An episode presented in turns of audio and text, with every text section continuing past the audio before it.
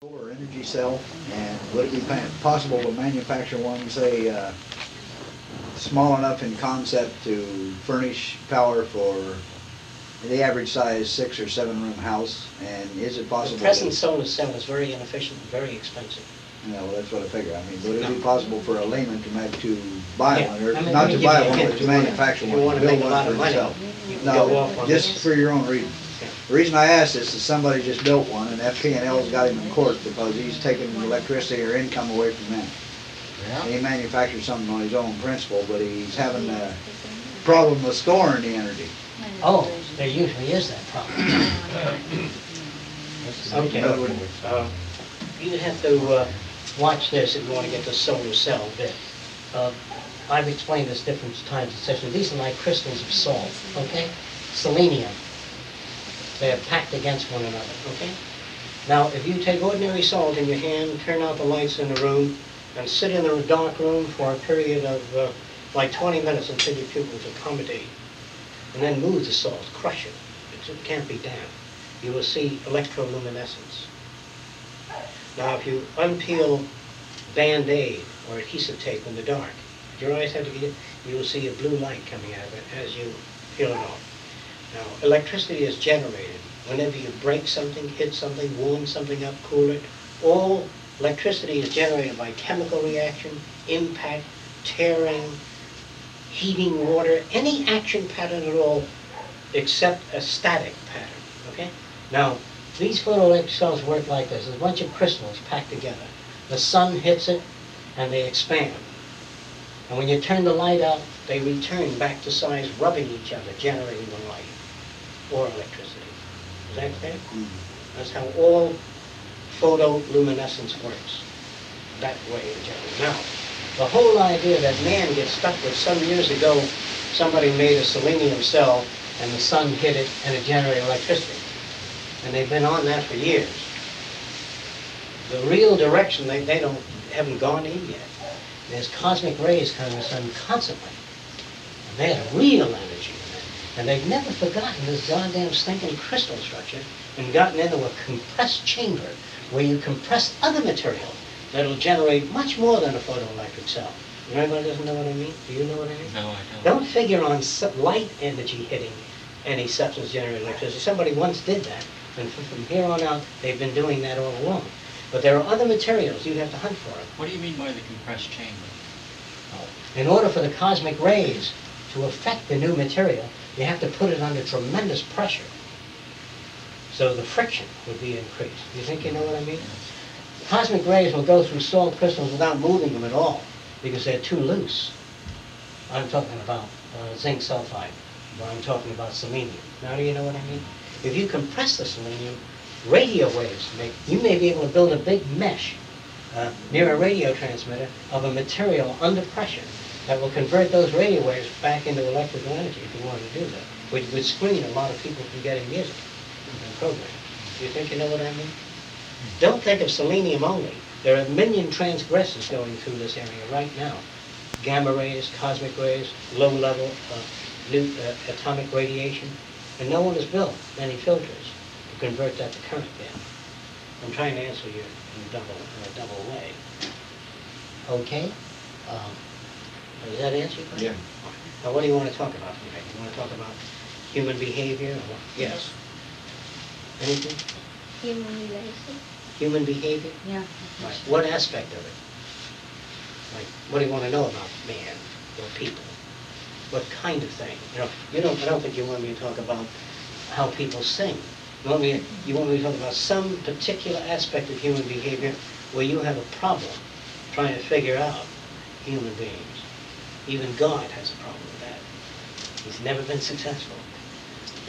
Ever since he created me, he said it was the lousiest job he ever did. But we'll get back into that. What do you want to know about human behavior? Yes. I was I was thinking uh, about the concept of corruption, whether or not it's even invalid, even valid, uh, you know, realistically. No, it's not. There's no such thing as corrupt behavior. There's behavior that you do not approve of. Let me give you a description of that. There are no thieves and there's no good people, no bad people.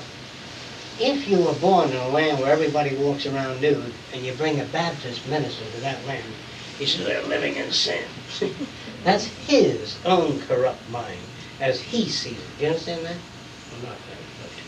Now, if you live in a land that's abundant, lots of fruit and everything growing there, and you're eating a lot of stuff, and he comes from a property land where everybody owns their acreage, 20 acres, he's got an apple uh, orchard there, he's got an orange uh, grove, and he sees everybody eating things. He says, who owns this property in the South Seas? And the natives say, what do you mean by owning? You understand what I mean? Like when you got to heaven and you said to God, you know, how much is that throne worth? Where do you keep your valuables? He says, and suppose I wanted to sit in a high place in heaven, how much would it cost? Well, that's not a price system. So the values that normal people have in a different environment generates confusion. Now, like I said, when people walk around naked, they're not immoral. When animals screw out in the open, in the field, the farm, the cow doesn't pull up a screen. He doesn't put up a, a light gossamer thing and call the, uh, and, and the bull get together there. When animals fornicate or have sex relations or screw, they don't build a wall. They do it out now. They don't care if there's a thousand people sitting there watching a tennis match. They don't say, but Josh, nothing. It's only humans that do that. Now, you know, like if you, if you sneeze in public, you, you know, you say, excuse me. But if you misjudge somebody, you don't say, excuse me. The people are always corrupt. They are always corrupt. The most honorable person probably has the maximum corruption. There's anyone that thinks that they're honorable or corrupt. There's no one who's so smart and so wise as to know they're utterly free of corruption. If you don't understand that, I'll elaborate. For example, the word corruption came about this way. There was once a very important man, a king, sitting on a throne. And somebody stole one of the rubies off his throne. He never thought about it before. And when the ruby was missing, he was shocked and disappointed because apparently he placed a value on it. And then he invented a word called corruption. Anybody that takes anything that belongs to me is corrupt. But when he says seize him, and the king would seize this man. See, let me tell you something. You own a hundred thousand dollar yacht, and you bring in a hundred dollars worth of opium or drugs into this country, they seize your yacht. That's already paid for. That's yours. The opium is a corruption. You know what I mean? The government seizes it. Did you know? They take your yacht. Well, if you've got a two million dollar airplane and you're flying some dope in from Mexico, they don't only take the dope. They take your plane, auction it off. But that's called the law. The law is always corrupt. If you want to open a liquor store, before you sell that first bottle of liquor, you got to pay county taxes, city taxes. You haven't even done anything yet. You know, all these guys with their hands out. And if you don't put it in their hand, they say, you broke the law. Seize her, see? And they seize your liquor store. So the whole idea, some poor innocent bastard goes off into the woods because he can't afford to buy alcohol, and he makes his own. He does his own still, and he squeezes his own grapes. He doesn't take anything from anybody. Then the law comes in and says, you making your own alcohol. Bah, bah, bah. I don't understand that at all. The word freedom is utterly full of shit. Freedom means tyranny. The word freedom has no meaning at all. It could not have existed in a free country. If you were completely free, say you had to take a leak and you took a leak behind the bushes and the cop said, look, we're building a gadget where you can piss into and you won't contaminate anything. Why don't you wait till it's finished? The guy says, because you don't have a place, you don't have a convenient restroom. You go to Miami Beach, in the early days, they didn't have restrooms on the beach. And you went to a public park, they didn't have restrooms. It was all right for a kid to piss or shit in the grass, but not, a, not an adult. Now, you can go downtown Miami. If you get the sudden GIs, meaning you're going to take a shit real bad, there's hardly any place you can go. Did you know that?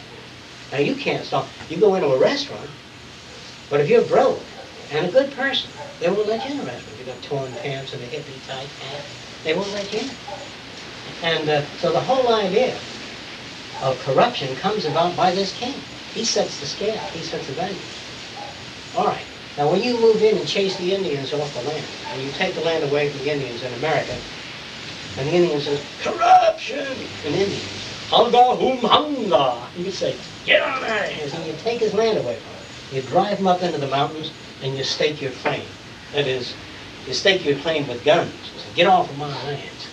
And after you've taken and stolen all the land you could, you could handle, you permit other people to come into the area and take it. They all have a little land there, and you run for political office. If you have a lot of land, you uphold the land conquest law. That he who got there first and took the land, you know the story? Get off of my land, you know that story? The guy said, what, your land, where'd you get it from? Said, my Paul. He said, where'd he get it from? His Paul. Where'd he get it from? He says, he fought Indians for it. Well, I'm gonna fight you for it. You understand what that means? The whole idea of your land doesn't make sense, because there's land all over the world. And these gigantic nations, all of them are thieves, including the United States, Russia, China, England. They come over and they invade some land. They take little islands they call, you know, ter- Portuguese territories and Dutch East Indies, and you have the areas in the South Pacific operated by the Dutch and the French. They just landed there and took over. The natives couldn't fight back. So I think Mark Twain, he has said this, that there's not an inch of land or an acre of land anywhere in the world that belongs to its rightful owner, because it's always taken away. If we lost the war with Germany, possibly the Bahamas and other islands, and Japan, and Italy. So we got the land by force and violence, and everybody gets land that way. So when you believe in the law, you believe in the law of your land. If you live in Nazi Germany, a good citizen is one who follows the Nazi teachings, right? So, if you go to a Baptist church, the man says, uh, you're living in sin. If you go to a Unitarian church, they say, hmm, you're making out all right. In other words, that, that, the whole value of sin is nonsense. Because God, as I understand God, would never hang a pecker on a guy and say, don't use it. The pecker would pop out the minute you got married. When you put the ring on the finger and the priest said, do you? So I do. Then bingo, you become sexually aware. But God wouldn't give you sexual feelings, and then suddenly, then you're not to use it. And God, you don't understand that? You know, God doesn't do things like that. He's not that kind of guy, or girl, or thing, or it. Okay, if you understand that kind of guy. Now, God doesn't make people and then say, behave yourself. Because people say to God, what do you mean by behave? He says, don't you know? I said, uh-uh. So he calls Moses up on the hilltop, and he says, Moses, you give them this piece of stone here with the bullshit on it that they're supposed to follow. Thou shalt not steal. and he chisels it out. Moses, what was that? And he chisels it out. Then he says, what else were we not supposed to do? Well, you know, greed, envy, all the bullshit. Don't kill, don't steal, try not to take your brother's wife away from him. All the bullshit that man has been doing all through, ti- ever since time began. He's been doing those things. Now, there's no way you can raise a human being to a set of standards. If you raise a child to this set of standards, that this is a pretty woman, and that this woman here is a funny looking woman, if you do that, and he marries this type of woman, his brother marries that type of woman, he's going to lust after her. If the boys get hold of a boy and they say, this is a good pair of tits, and this is a bad pair of tits. If he likes the girl that has this set of tits, he's always going to want the girl that has that set of tits, because that's the way he's brought up. Now, the guy marries a girl for the first time in a church and all this, and she's a wonderful girl, you know, she's a virgin. Then he gets her in the bedroom, she takes her clothing off, she's got lots of hair all over her body, more than the guy. Lots of hair. He says, I got a bad deal. So he goes around envying girls that don't. So the world conditions one to sin. Sin means to lust after your brother's wife. See? And then the church says, you mustn't do that. But the church doesn't raise people any differently. They say, now isn't that a pretty little girl? While if there are two sisters come into the church, one looks like that, and the other looks like that, the minister, you know, he doesn't say, look, they're both wonderful children, put them on his lap. He says, now isn't she the doll? The minute he does that, he's as full of shit as a Christmas turkey. And Jesus and the whole slew of them are all utterly corrupt. There never has been a religious man around. There's a religious man, one of them, was around a short time when they crucified him, when he chased the money changers out of the temple. Now they run the whole show. The banks, the military, all the corruption is right up on top. And the minister has dinner with the wealthiest people. He always caters to them when they come to church. He ought to go out and put his arms around every bum and beggar and hippie or whatever you've got. Because Jesus only associated with bums, beggars, prostitutes, fishermen. See? He never went out with the respectable people because he thought they were bums. Once a respectable man came to him and says, how can I enter the kingdom of heaven? He says, give your money to the poor. He said, well, I said, let me think about it. And he made for him. He never came back. Now, the whole idea of, of religion is a nonsensical structure. It's nonsensical in this, this, in this way. That you don't teach children about beauty, about form, about shape, and then tell them to go out and be brotherly. You know, if, if people could be brought up to be brotherly without a definition, let me tell you what I mean. Suppose my mother looked like this, 8,000 wrinkles per inch.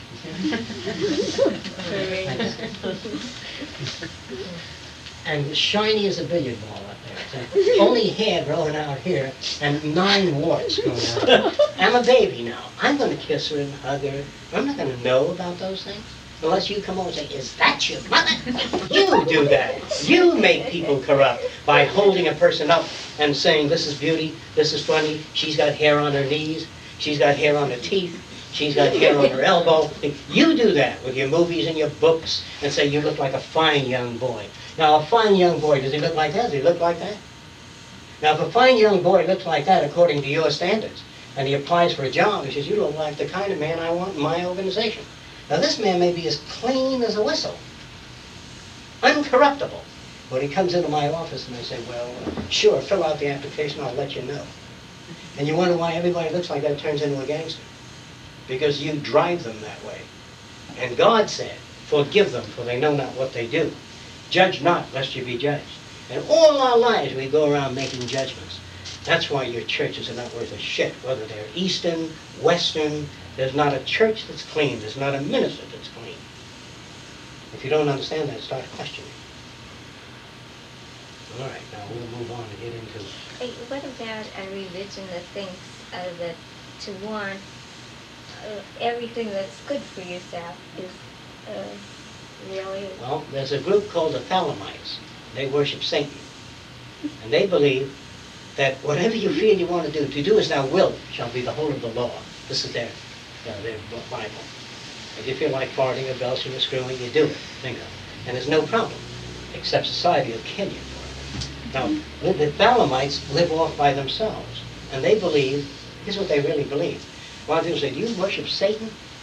And they said, well, no, if you really want to know what we believe, you have to come to our meetings, and this is what they believe. They believe that Lucifer was God, and that Satan is the man you call Lucifer.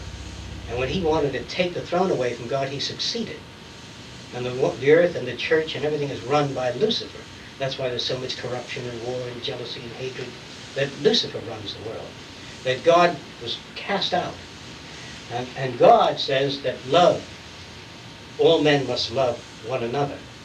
And must love one another in the sense of never living in a style that's better than another person. That is sharing, brother, do unto you have others do unto you. That means exactly that. Not, not 10% or 20% or 5%. All right, now, they say that Lucifer is God, and that, that the Christians are worshiping the wrong guy. And God would never say, don't screw, don't do this, don't do that. He would, he would permit you to grow rapidly in whatever area you can grow in. So the kind of base corruption that exists in the world exists because we are brought up to think, we're brought up, those of you that were here and those of you that weren't here, remember that when you went to school, they said that was an old witch.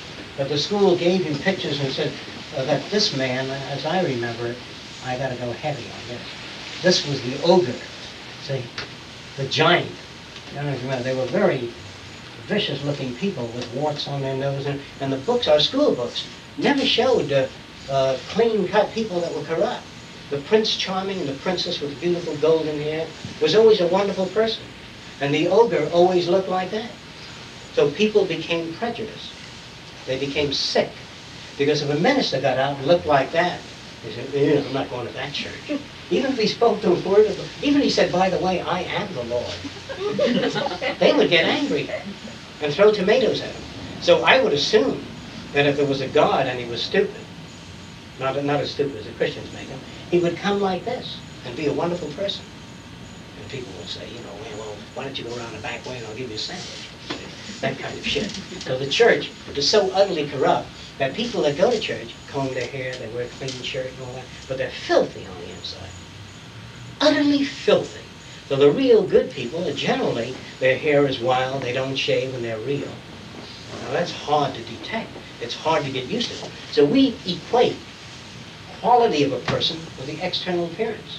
If I wear a $250 suit, I'd be invited more places than you would. Do you understand? Especially if I used Ipana toothpaste. So, so the whole idea is your society is unworthy. If God came to the earth and looked at it, he said, Jesus Christ, you know, that place? it's a place that he wouldn't even want to get anybody on the earth today with that optimal value system, top value system, doesn't even rate the ground floor elevator on the way to heaven. I mean, there's not a human being that can get into that kind of system because they don't fit the patterns. The patterns are essentially be like him. Jesus didn't say try to do your best. He just told them that, that there was a job to be done, that if you're a Christian, you can't be 3% Christian. Go around fucking the world on the outside, have a loan company, lend money to people, operate in the profit system, and be 40% Christian or 8% Christian. All these Christians are phony. That's what I'm trying to tell you. But you can't say, I believe in God, and put money in the bank. If you do that, it means you're insecure. You don't trust in God. So most Christians I know have auto insurance, fire insurance, accident insurance, hospital insurance. They sign contracts with one another, you know. But if you're a real Christian, he says, I'll be there and I'll do it. That's good enough for me, John. You say you do it, they shake hands. But they shake hands is not to freeze an agreement. It's that they believe in one another. Now, when you come as a beggar, poor, and you say, I have no place to sleep, and I say, well, you may sleep on my bed, I'll sleep on the floor. But I don't open the door every 20 minutes to see if you're taking my teacups. Do you understand what I mean? You shall love one another's brother. Now, if they take your teacups, you say, just a minute, here's a couple of candlesticks, which you might be able to use too. See what I mean? And the guy feels ashamed. See? And it says in the Bible, which most Christians don't understand, he who steals from me steals tra- trash. Now, does anybody know what that means? It means that any material thing is worth. No, they don't mean it that way. They mean that if you steal ten thousand dollars from Sweet Old Lane, see what I mean? It means that the way you will spend it on beer and whorehouses and all, that, you will run your life into the ground because you don't have the sense. If you have no, if you're so callous against another human being that you can cut them, see what I mean, and abuse them and take their money, then you can't have the real in-depth pleasures of life. You'll only have temporary flares. And after you spend that money and you're drunk, you're gonna look around and say, the fucking world is no good. You're talking about yourself. Whenever anybody leans forward and says, people are no good, they're talking about themselves. Because good and bad is a value system that comes from yourself. When you look around constantly distrusting people, constantly looking over your shoulder, then you're projecting values at people. And a real minister is, well, I couldn't operate my church if I didn't lock the doors. I said, don't put a sign out, Christian church, saying material church, protected by poison gas, electric fence around the church, and additional insurance. Just say materialistic church that tries to understand Christianity and comprised of a membership that would like to someday become Christians if they can give up their stinking materialism. Put that on the church. But don't call yourself a Christian or one who believes in the higher teachings. You see, all that's the bullshit that I'm trying to talk about.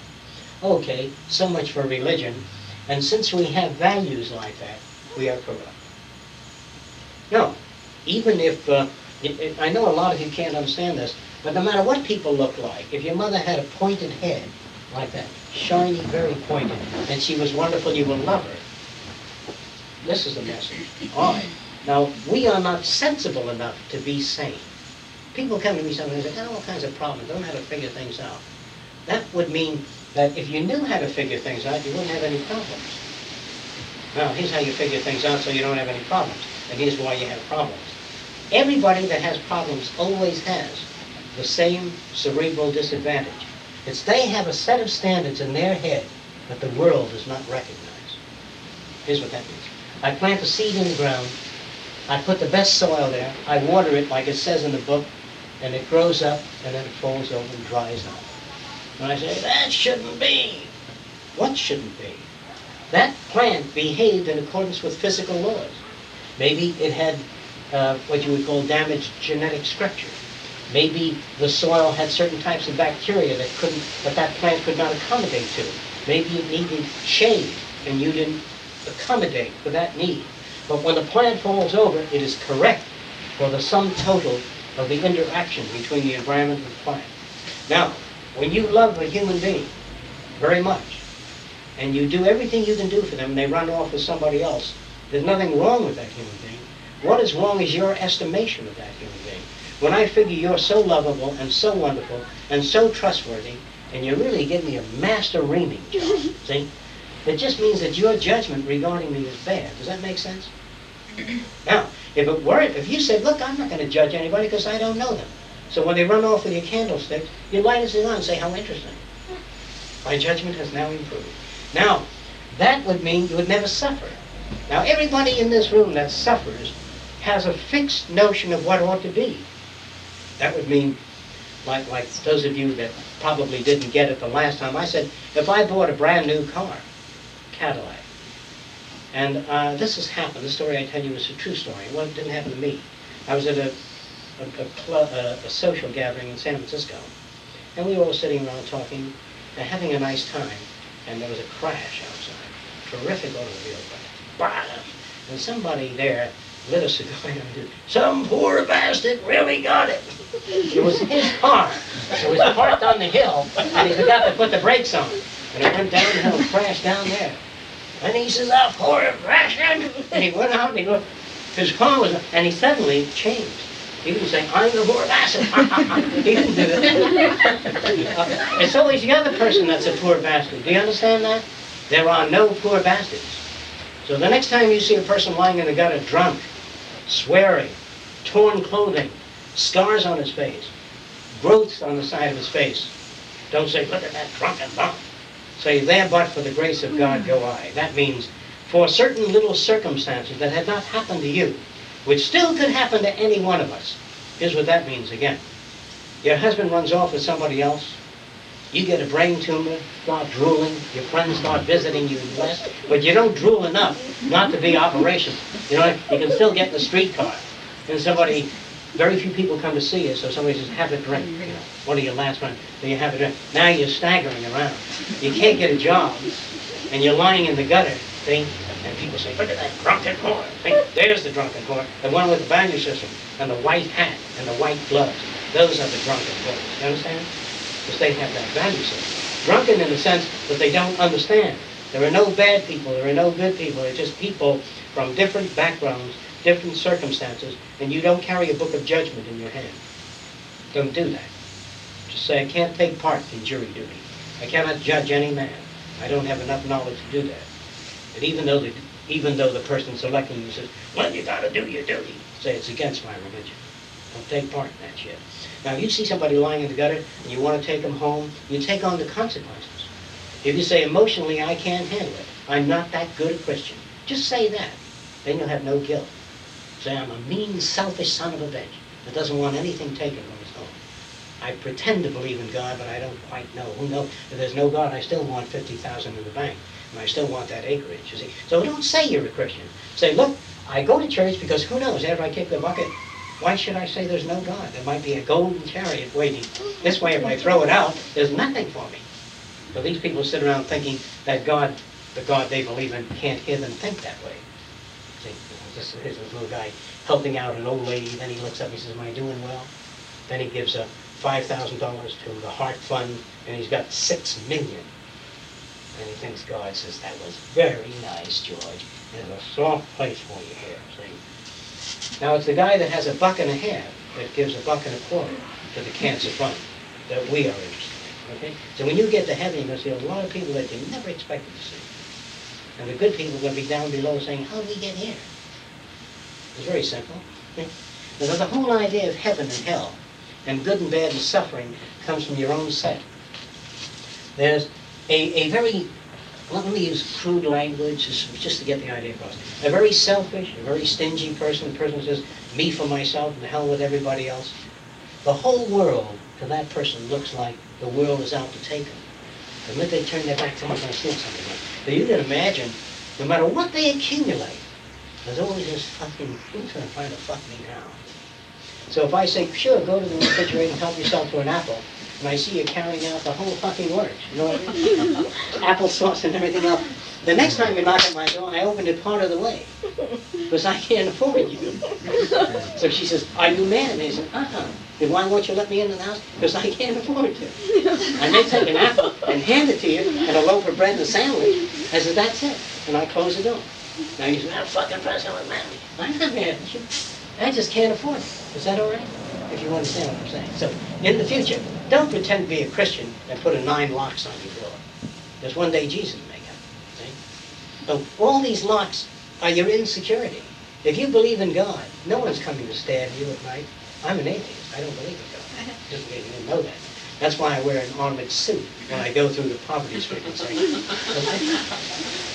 Or, in other words, because I know this, that if you go to areas like the back, the backwooded areas uh, in America, or in Turkey, or in France, the slums of England, and you walk down the street well-dressed at three in the morning, there's so many hungry people that can't afford ethics. You know what that means?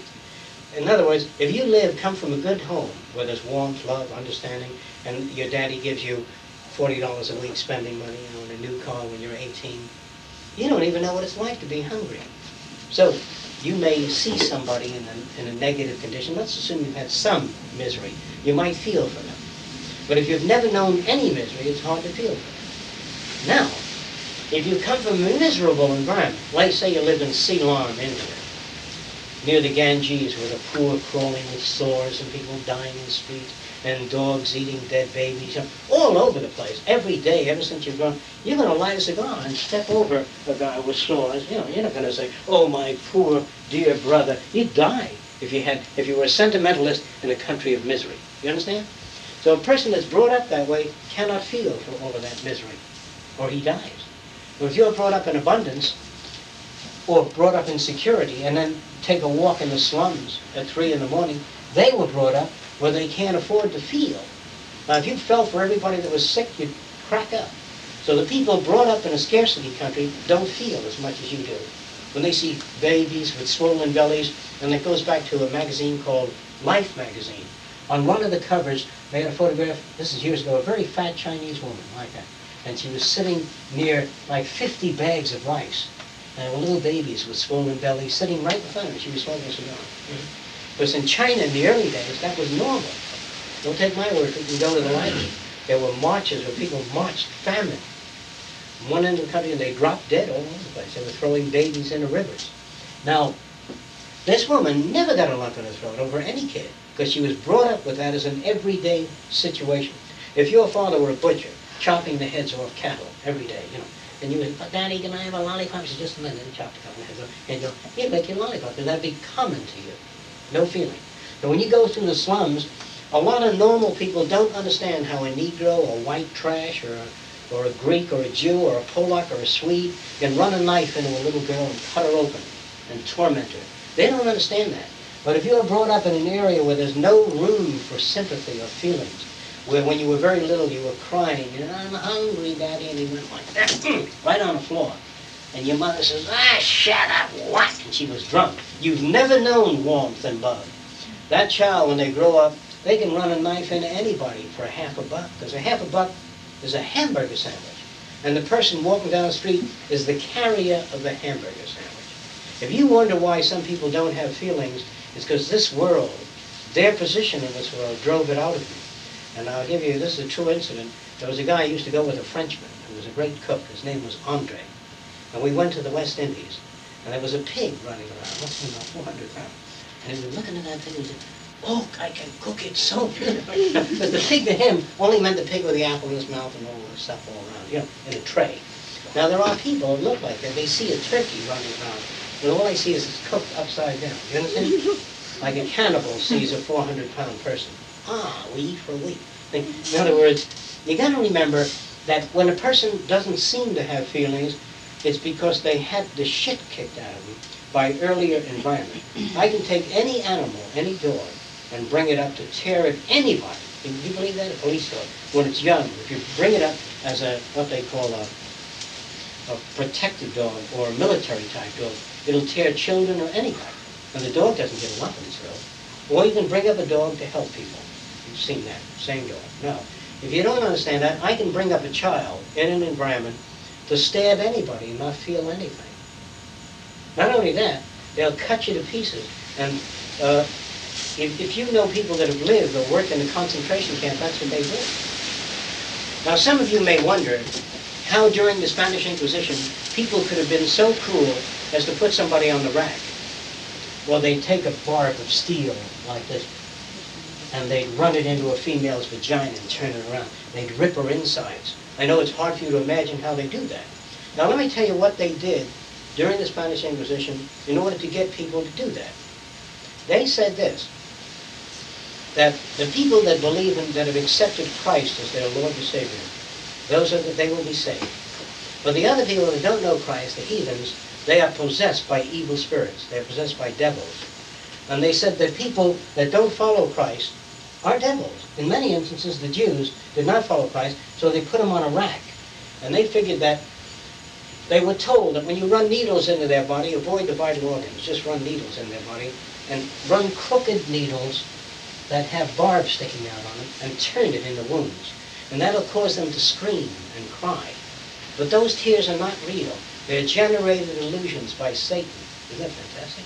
So they scream and yell, "Ah," God is testing you to see if Satan can weaken you. So when you cut them, make these wounds, pour salt in the wounds. Lots of it. Then when they say, ah, remember, that's only false, because it's only Satan trying to bring you to feel sentimental toward that. That's how they did it. So they conditioned thousands of Spaniards to lay people out on a torture table and cut their leg off slowly, carve it to the bone, and the longer you can stretch out the torture, the closer to the blessed one. Isn't that interesting? Now here the most religious men were sawing people in half. You see them? Smoking a cigar and not feeling any sentiment at all. Now, if you still don't understand, oh, how can people do that? I'm going to show you how they can do that. Take you. Can I use you? We run a photograph of her in Miami Herald on the front page. This is all fake. Then it shows 27 babies cut wide open, see? But she was doing it, see? The mad slayer of children? And, and we keep running this headline. We don't know where she is now. And then she did a terrible thing. She cut open a child and then cut the mother's head off and face One after the other in the headline. What do you think would happen? If we turn you loose, if we kept you in a cell you didn't know anything about these headlines, we turn you loose and you're walking down the street. You know what would happen? You have any idea? Run from me. Run from me. They'd cut you to pieces. You think so? You bet. And then while they're cutting, they say, let me get in there. You know, people, what you call normal people, you know, take a Negro, for example, that raped a child, three children, okay? And the people in the Deep South, with their value system about Negroes, when they catch him, do you think they shoot him? They hang him up by his balls, and they peel his skin down, you understand? Right, now, whether it's the right guy or the wrong guy, it's what you believe about another person. Now, if, with a female, they don't cut as much. But with a male that doesn't look too good, they cut like hell. And I'm talking about any normal person. If I run enough movies to show them, well, right, suppose you're in a war, you're in a war, and some Jap had cut your brother open, pulled his guts out. The next Jap you catch may be a Jap from a nice family. Not like that at all. When he catches that Jap, he cuts off his genitals and shoves it in his mouth. Do you know they've done things like that in the war? Because it depends on your connection with the situation. Do you think you know what I mean? So stop judging people because what they say is, let me, let me show you what the Jap did to this guy. And Japs have done that, but we've done that to Japs too. And when uh, the Germans did some very interesting things, when they came into a village, some woman would kill herself. No, no Nazi's going to rape me. So the Nazis used to hang her up upside down in the middle of the square, naked. Why, they, they tie her feet up, and she's dead, hanging in the middle of the square, naked. And they say the next woman that commits suicide will be stripped and hung upside down in the middle of the square. And normal people think, oh, they don't understand that once you're dead, there's nothing. You know, whether you're upside down or they run 8,000 nails through your head. You know, once you die, and I hammer an old rusty nail through your head, it doesn't matter. Whether you saw the head off or run a ram's horn up your ass and out of your mouth. Once you're dead, it doesn't matter anymore. Do you understand?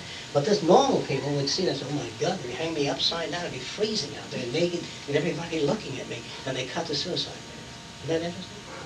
By playing on the values of normal people. Normal people are sick as shit. because they walk around with a value system that torments them. Now, here's the real world. When you shake hands with a person, whatever they do, say, say you meet a respectable guy, shake hands, and he does this thing while he's shaking hands. It says, that's terrible. Say another pinhead. Lights a cigar. You see? Just say another pinhead.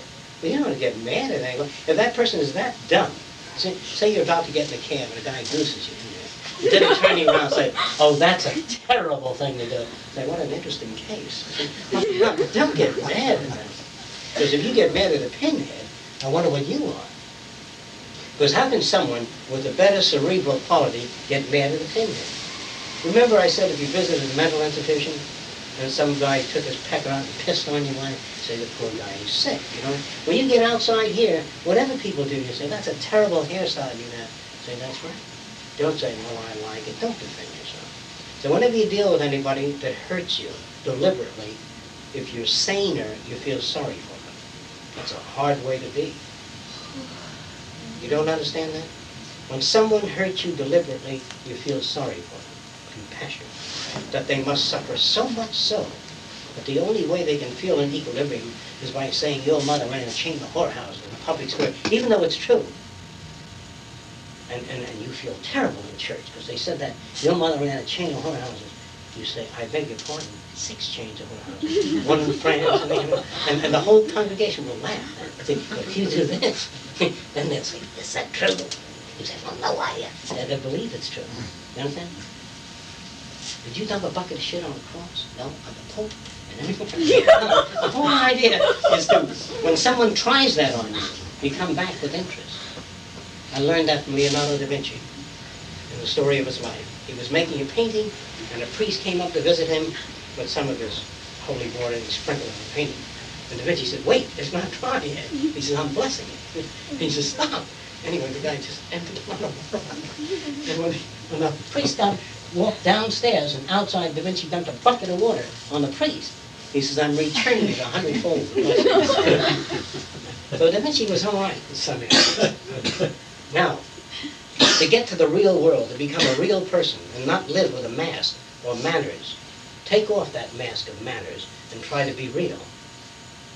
The more you pretend, the more you have to invent and develop false excuses for, the more devices you have to use. Like if I want to see somebody who didn't want to see me, I would do all kinds of things, which I know when somebody does that, I don't look at them as corrupt. I feel sorry for them because they don't know how to be honest. And if you don't know how to be honest, the penalty is suffering and pain. All ends. But when you're honest, that means when someone that you love rejects you, that's it. You accept it. And you don't say, why did you do it? I've never done anything wrong. Just say, is that the way you want it? Fine. And you go away. But you don't fight back. You don't say, oh, yeah, you goddamn dumb broad. See, people do that because they're sick, because they don't know the meaning of love. Love is to stop climbing up on people and making demands on them and give them space to live and give them the opportunity to grow and try to help them grow. And if they can't make it, if they remain too far behind, it is cruel for you to stay with them. It is better for you to separate, diminish the relationship. Because don't think that you're good if you stay with a person that can't make it. If you're good-natured, the person climbs on your back and abuses you, and they can't make it, you're only perpetuating the abuse. The best thing to do is to try to help them in every way you know how. And once they become, once they begin to grow up, they can't afford to lean on you anymore. They turn away and they say, hey, there's a lot of things I can do to make life better for other people. And once they take that on, they don't have guilt anymore. And they don't have a low self-sufficiency. And they don't whether, wonder whether anyone will love them. Because when you're lovable, when you're out in the world doing wonderful things, and you love yourself, in that sense, other people will love you. And when they come over to put their arms around you, to give you that love, you say, give it to someone else, because they need it more than I do. See, because once you're successful as a human being, you don't wonder whether anyone will call you anymore. So many people used to call you, and everybody was trying to date you. That's insecure.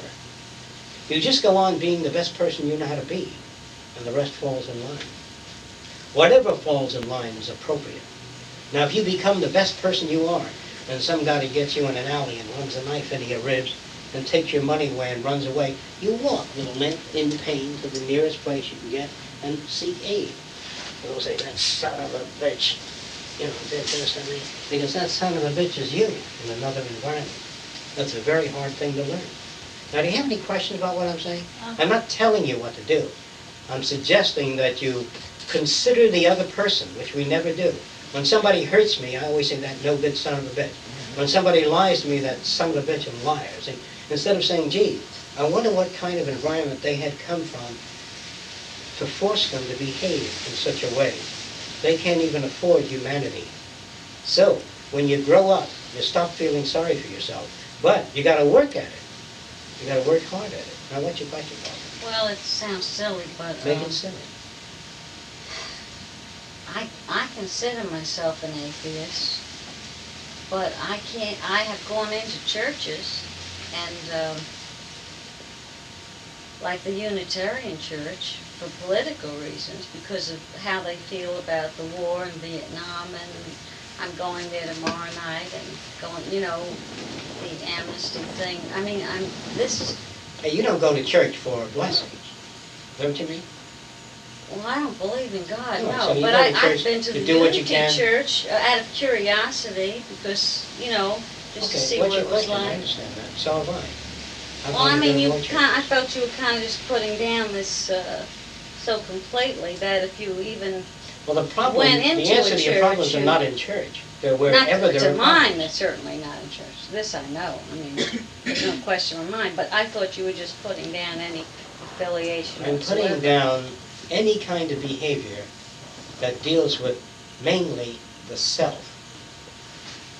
That's where sickness comes from. When you say, you know, nobody loves me, I'm 33 years old, I'm not married, and Jennifer's got a car and a house and a yacht, and her husband brings a lot of things, and her husband loves her, and my husband doesn't love me, and all that kind of shit, see? This is the shit that I'm talking about. That that's the investment you make. And if that's where you're at, I can guarantee suffering until the day you die. That I guarantee. If you live around and nobody loves me, I'm 33 years old, I'm not married, my husband never whispers sweet nothings into my ear, that's it. That's when you're sick. Now, if your husband isn't warm and lovable, you ought to feel sorry for him. Your light just go on and say, poor guy doesn't even know what love is. Instead of saying, you know, wear a low-cut gown and say, come at me, Sam, you know, try to appear tempting, you know. All that shit is what I'm talking about. That shit never brings gratification to you. You know what it brings? Shit. If you don't understand what I'm talking about. All the false approaches in that sense bring nothing but shit. You say, well, I gotta have some kind of temporary relief.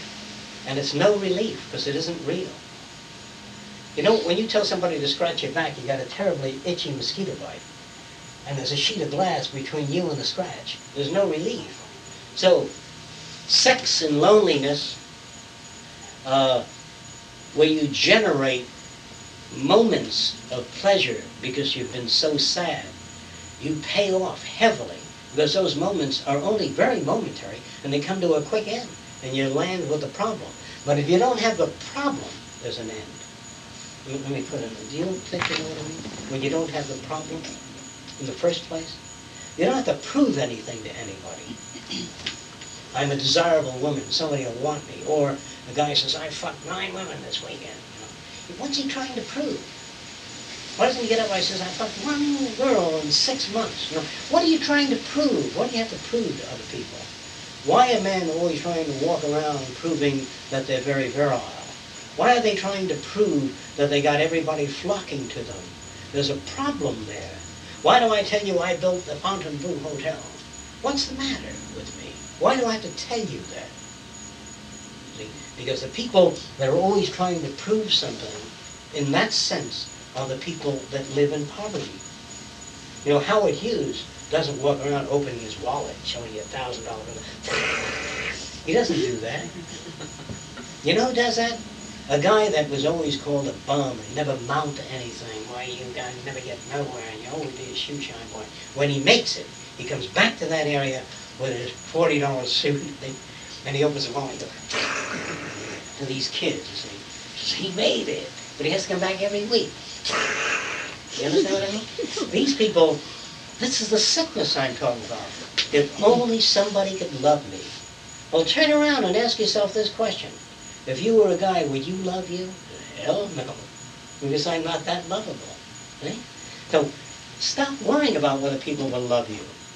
Once you have compassion for other people and get off your fucking wheelbarrow of the self, get away from the mirror, break every fucking mirror in your home, comb your hair, take a bath, remain clean, and then it's easier. For whatever affection you get then will be real. And when you go it the false way, you only drag the false end of it into the picture.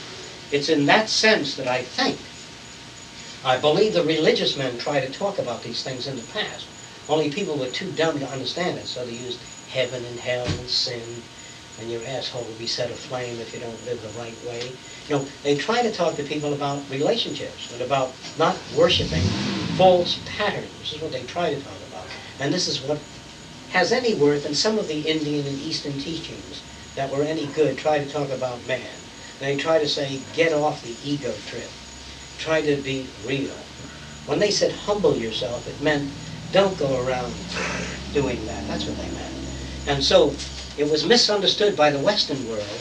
And in the Western world, they talked about money, wealth. If you are blessed, you'll have good children, a happy home. Because we don't know that if, if- let, us talk about religion in the old sense, in, in the deity sense. Let's assume that God liked this man, and he gave him a wife and three kids, and they were both burnt, or, they were all burnt in the fire. And John comes out and he says, well, there's so much to do in the world. I'm going to help other kids.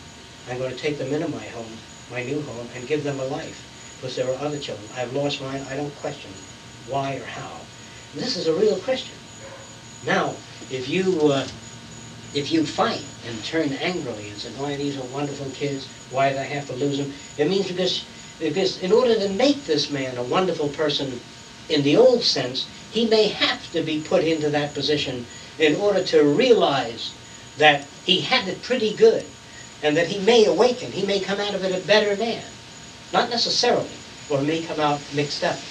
But sometimes when you lose your eyesight, sometimes you learn to see for the first time in your life, in that sense. When you, remember when I said that this, this man was crippled in a very bad way, his legs, his arms, were all twisted up. And uh, he said he didn't want to go out into the world and be a cripple. Here's what that means. It means that whenever you saw a cripple, you went, ugh, how horrible. So once that guy became a cripple, he took his fucking value system with him. And I said, gee, whenever I met these guys, I says, I can't go out looking like this. I said, so that's how you looked at cripples. See what I mean? Because if you were clean and you were broken up like that, you'd walk out in the world. And when somebody looked at you and says, oh, isn't that awful? Say, no, not at all. I feel sorry for you.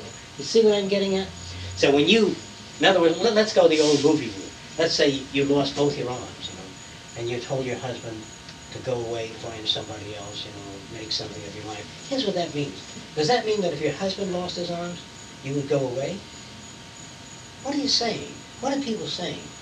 You know what I'm talking about? You're going to in Waterville, half your face is gone. And you say, go on, John, find somebody else, you see? Are you saying that if that happened to your husband, you would leave him? I would say that you never had a relationship. Do you think you know what I'm getting at? That you never had anything but a superficial connection. Anybody don't understand that? Raise your hand. No, no, don't be ashamed if you don't understand it. I don't understand it. So if you are on that level, that's the package you get. That's your interest. So if you're full of shit, you get volumes of shit as interest. If you get off that trip, it's a hard thing to get off. Because the whole world says, you let him do that to you, I kiss you by the balls. My husband, I take his car and his house and his truck and everything. In other words, the normal world is so fucking vicious that I can understand a lot of people not having too many friends. They come to me, someone says, I don't have any friends. I say, how not? Sometimes friends are not friends. They're people other people use to cry on. Oh, my wife doesn't understand me. I'm crying. She doesn't understand me at all. She says, there, there, Jock. Now I feel so good. This shit. So we don't even have friends. We use people in the sense to bitch and complain and tell of our shortcomings and things like that. And they say, there, there, here, here, where, where. You know, what the problem is to grow up and make it and come into your own. But like I said before in closing, when I mail a manuscript to a publisher, he says, I'll never publish that horseshit. See, when I come back home with a manuscript, I don't feel sad. I just feel that he won't publish that. So when my wife put her arm around, me, she says, there, there, I believe in you. I says, I do too. I don't need that shit. It's only when you're a pinhead and you write something and you're not sure and the guy throws it out. Let's say Jesus wrote some interesting things on human behavior and he sent it to a publisher in Rome.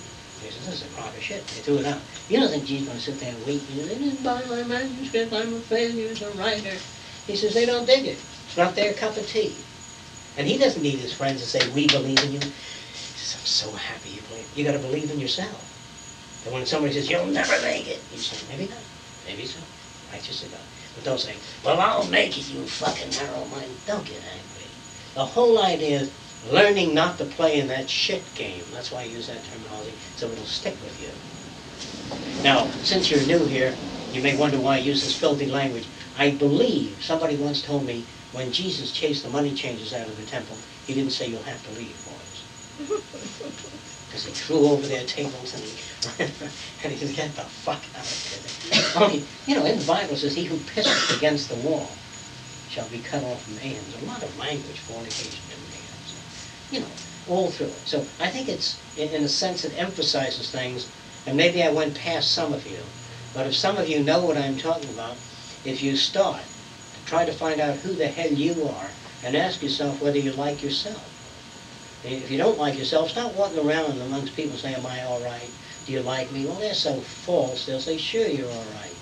Now, what if you went to somebody and said, nobody likes me, I'm not as attractive as I used to be, my husband doesn't understand me? And the guy lit a cigar says, that's right, you're not worth a shit. So, so you must understand, whenever you go around to people saying, nobody understands me, why don't they love me?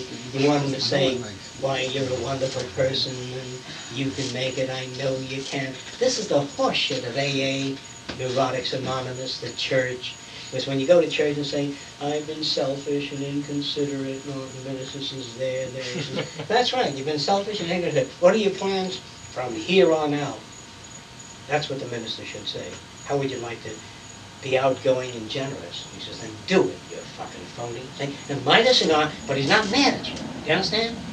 So when you say, nobody likes me anymore, she doesn't say these things. She's using it tonight as a fall guy. When you say, nobody likes me anymore, me, say, well, try to generate some likable characteristics in their life. Is that right? Instead of there, there. So stay away from there, there. When somebody comes up to me and says, I'm nothing but a drunken bum, I say, that's right. He said, I thought you were going to help me. I says, I am. What do you want? You want to give up drinking and quit? He says, I can't. And you're full of shit. Now, here's the problem. He doesn't think much of himself. He feels confused, uptight, and uncertain, and doesn't know how to solve problems, and uses alcohol. That's the problem, not giving up drinking. Because when you give up drinking, you still got the same fucking value system. When you get uptight, you don't drink, you don't like that. I'd rather he drank. So what I want a person to do is learn how to say to his wife or his friend, honey, I don't agree with you in that area. And she says, ah! He likes the cigar and says, when you cool off, let me know. So he doesn't get uptight, see? And if you don't get uptight, you don't get high blood pressure. You tend not to get ulcers. People like you more. And then a way, they fear you a little bit. Because people don't like people that say, you know, nobody likes me, that's right. They must like me a little bit. I said, probably not at all. Is that what you just said? Try it sometime, but do it with kindness. I mean, don't do it like I do it, because I'm exaggerating, see? And just say, that's right, what do you want to do about it? Okay? Shall we go for coffee? Those of you that are new,